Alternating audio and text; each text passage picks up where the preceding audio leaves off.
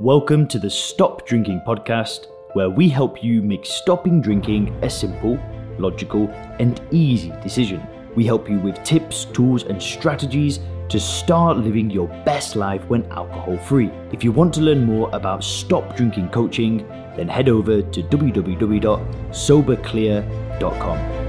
Now, what typically happens when somebody decides that they want to stop drinking? They go to society. They ask their friends, they ask their family, they ask their doctor, they ask the people closest to them. And society pretty much responds the same way every single time. You're gonna get told that it's hard, that maybe you've got a disease, you might be an alcoholic, you should try cutting down first, it's dangerous, you should try moderation. You're basically gonna get a bunch of information from people, and none of it really helps. In this video, I want to explain why I just stopped asking society for advice when it came to stopping drinking and instead built my own paradigm and my own worldview through critical thinking. This video has the potential to completely change the way that you view alcohol. So if I were you, I'd watch this entire video from start to finish.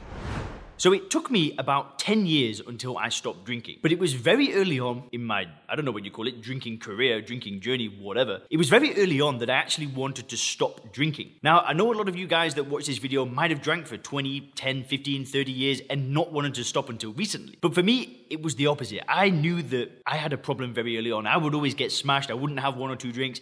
I just knew that it was causing issues. And I was looking for a solution in my early 20s. You know, I tried to go to AA in my early 20s and what basically happened is I asked my mum, I said, Mum, I really want to stop drinking. What do I do? And she's like, Well, I'm an alcoholic. So I go to AA because I'm like you as well. I, I also had a big drinking problem and I realized that I'm an alcoholic. So I went to AA and I found God and blah, blah, blah. And listen, I'm a very open minded person. I'm pretty much willing to try most things.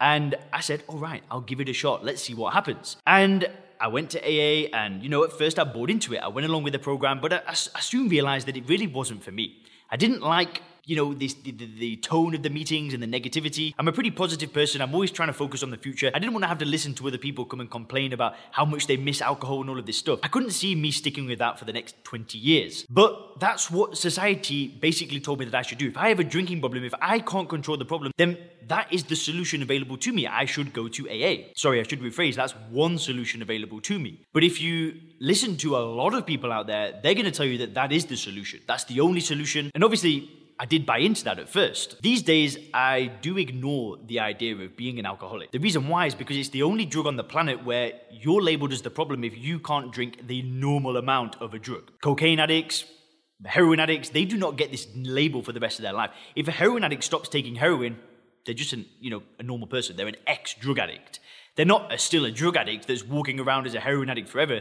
They had a problem and now they're moved past it. Yet when it came to alcohol, I had to give myself this label forever. I don't buy into that anymore. So I basically just stopped listening to it. Luckily, I've kind of done a lot of reflection around this and I've realized that I was never the problem. I removed the drug and I could get on with my life. As soon as I got rid of the drug, things started going well again. You know, I moved to Asia, I started this online business, and I'm not walking around with this label trying to avoid alcohol and avoid certain situations. I kind of just live my life as normal. I still go to bars. My girlfriend sometimes orders drinks when we go out. I still have friends that drink and I don't avoid alcohol in any way. All I've done is change the way that I view alcohol so I can just do what I want anyway. But I really didn't like this idea of being doomed forever and being incurable. Now, obviously, another way that people tried to tell me to stop drinking when I was looking for a solution was to moderate, it was to cut down. Now, here was my issue with moderation and with cutting down. Now, I'm not saying that this is the issue for everybody, but for me, this was the issue. I would say to myself, right, Leon, you're not going to drink for the next two weeks. And, you know, I might last a week, I might last five days, I might last three days, I might even last the whole two weeks. But the problem was, during that entire period of moderation or cutting down or taking a break, is basically every single day that passed, I saw alcohol as a better and better and better and better thing. So, you know, by day one, no problem. This is easy, man. I'm going to be fine. Day two, uh, you know, you know, I, I, would love a drink right now. Day three is getting a bit worse. Day four, I'm thinking, F this, I just want to drink. And then maybe I'd continue. Maybe by that point, I'd just be like, screw this, I'm really missing alcohol, I want to drink. And I'd go and I'd drink. And what would typically happen is because I saw it as a better and better thing as every day that passes, I would go and get smashed. At the end of one of these moderation attempts or cutting down attempts or taking a break or a challenge or whatever, I would get slaughtered. And I'd gone through that cycle many, many times. But this is what society told me. In fact, if I go on Harvard Health, that's exactly what they'll tell me I should do. I should moderate. If I go to the doctor, they're going to say, How much are you drinking? If I tell them I'm drinking 50 units a week, whatever, they're going to say, Well, drink the recommended daily allowance. Drink the recommended daily allowance of this highly addictive drug. Whenever the doctor would say something like this, or if I ever heard this advice online or whatever, in one ear, out of the other. It was just useless. Not saying that it's useless for everybody, but for me, that was my experience. So I kind of had to ignore this. I just had to ignore this advice that I could moderate, that I could cut down, and that I could live a good life whilst drinking. And the real problem with this is that I still saw alcohol as a good thing, even even if I successfully moderated my whole life, I'd be using willpower. I'd be fighting through it. I'd be avoiding it. I'd be avoiding certain situations. I'd be leaving places early when I didn't really want to.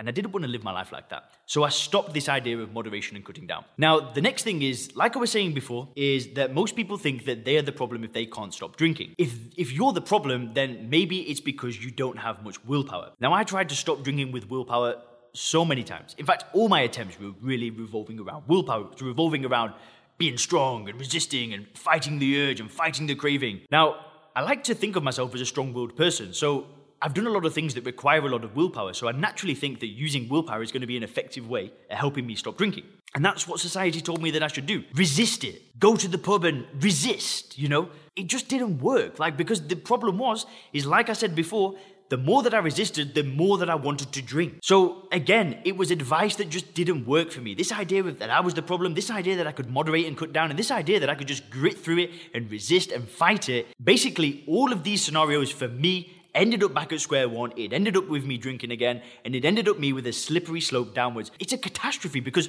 so many people listen to this advice and so many people fight for years for years to get control of this, and they listen to this advice again and again and again and again, and it doesn't work. For some people, it does work. For me, and I know tens of thousands, if not millions of other people, the typical mainstream advice does not work. And if we really think back, think about all the mainstream advice that used to be out there, all the mainstream knowledge, or whatever you want to call it. The earth used to be flat.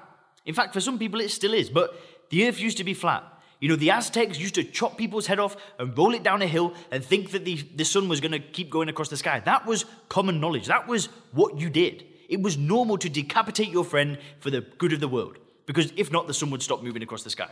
And we can even see it in the media, the mainstream media, how it's continually brainwashing people and making the world out to be this really bad, dangerous place when really it's a pretty good place. And the problem is, is the collective belief can often be wrong. Yet unless you really sit down and think critically about what is going on, you're doomed. And I know that sounds a little bit crazy, but the solution is simple. The solution is critical thinking. It's really analyzing what you've been told and what you've been led to believe and just saying, is this true? Is this really, really, really going to help me? And I had to do this with alcohol. I had to look at myself and say, Am I seriously the problem? Of course I'm not. I had to look at this and say, Is willpower really going to help me stop drinking? Of course it's not. And I really had to question why I kept thinking that alcohol was this good thing. Because if we really think what we've been told about alcohol is we've been told that it's a pleasure, that it's a good thing, that it's a, a joy, a, a great thing to help us relax, give us confidence, give us courage, all of this stuff. If we buy into this, why would we ever stop drinking? If alcohol really did what it said on the tin, why would we ever stop? Even when everything's gone wrong, we've lost a business, we've lost a relationship, we've been kicked out of our house, our health is at zero, yet still it has all these benefits. Right? If we still truly believe that it's got all these benefits, even if our life is in shambles, we're not going to look at the alcohol and say this is what's causing it because alcohol is a good thing. And critical thinking just changed everything for me. It was really questioning my beliefs, using first principles thinking, building this paradigm, building this worldview. That is what saved my life. You know, I've not drank now for over two and a half years, and I feel blessed. I feel completely blessed to basically be in the position that I'm in, but not only for that, for creating Sober Clear, for helping other people go through the same process that I've gone through. I feel absolutely blessed. It's the best thing that I've ever done. My whole life has changed from ignoring what most people tell me about alcohol and really just developing my own conclusion. Thanks for checking out the Stop Drinking podcast by Sober Clear. If you want to learn more about how we work with people to help them stop drinking effortlessly, then make sure to visit www.soberclear.com.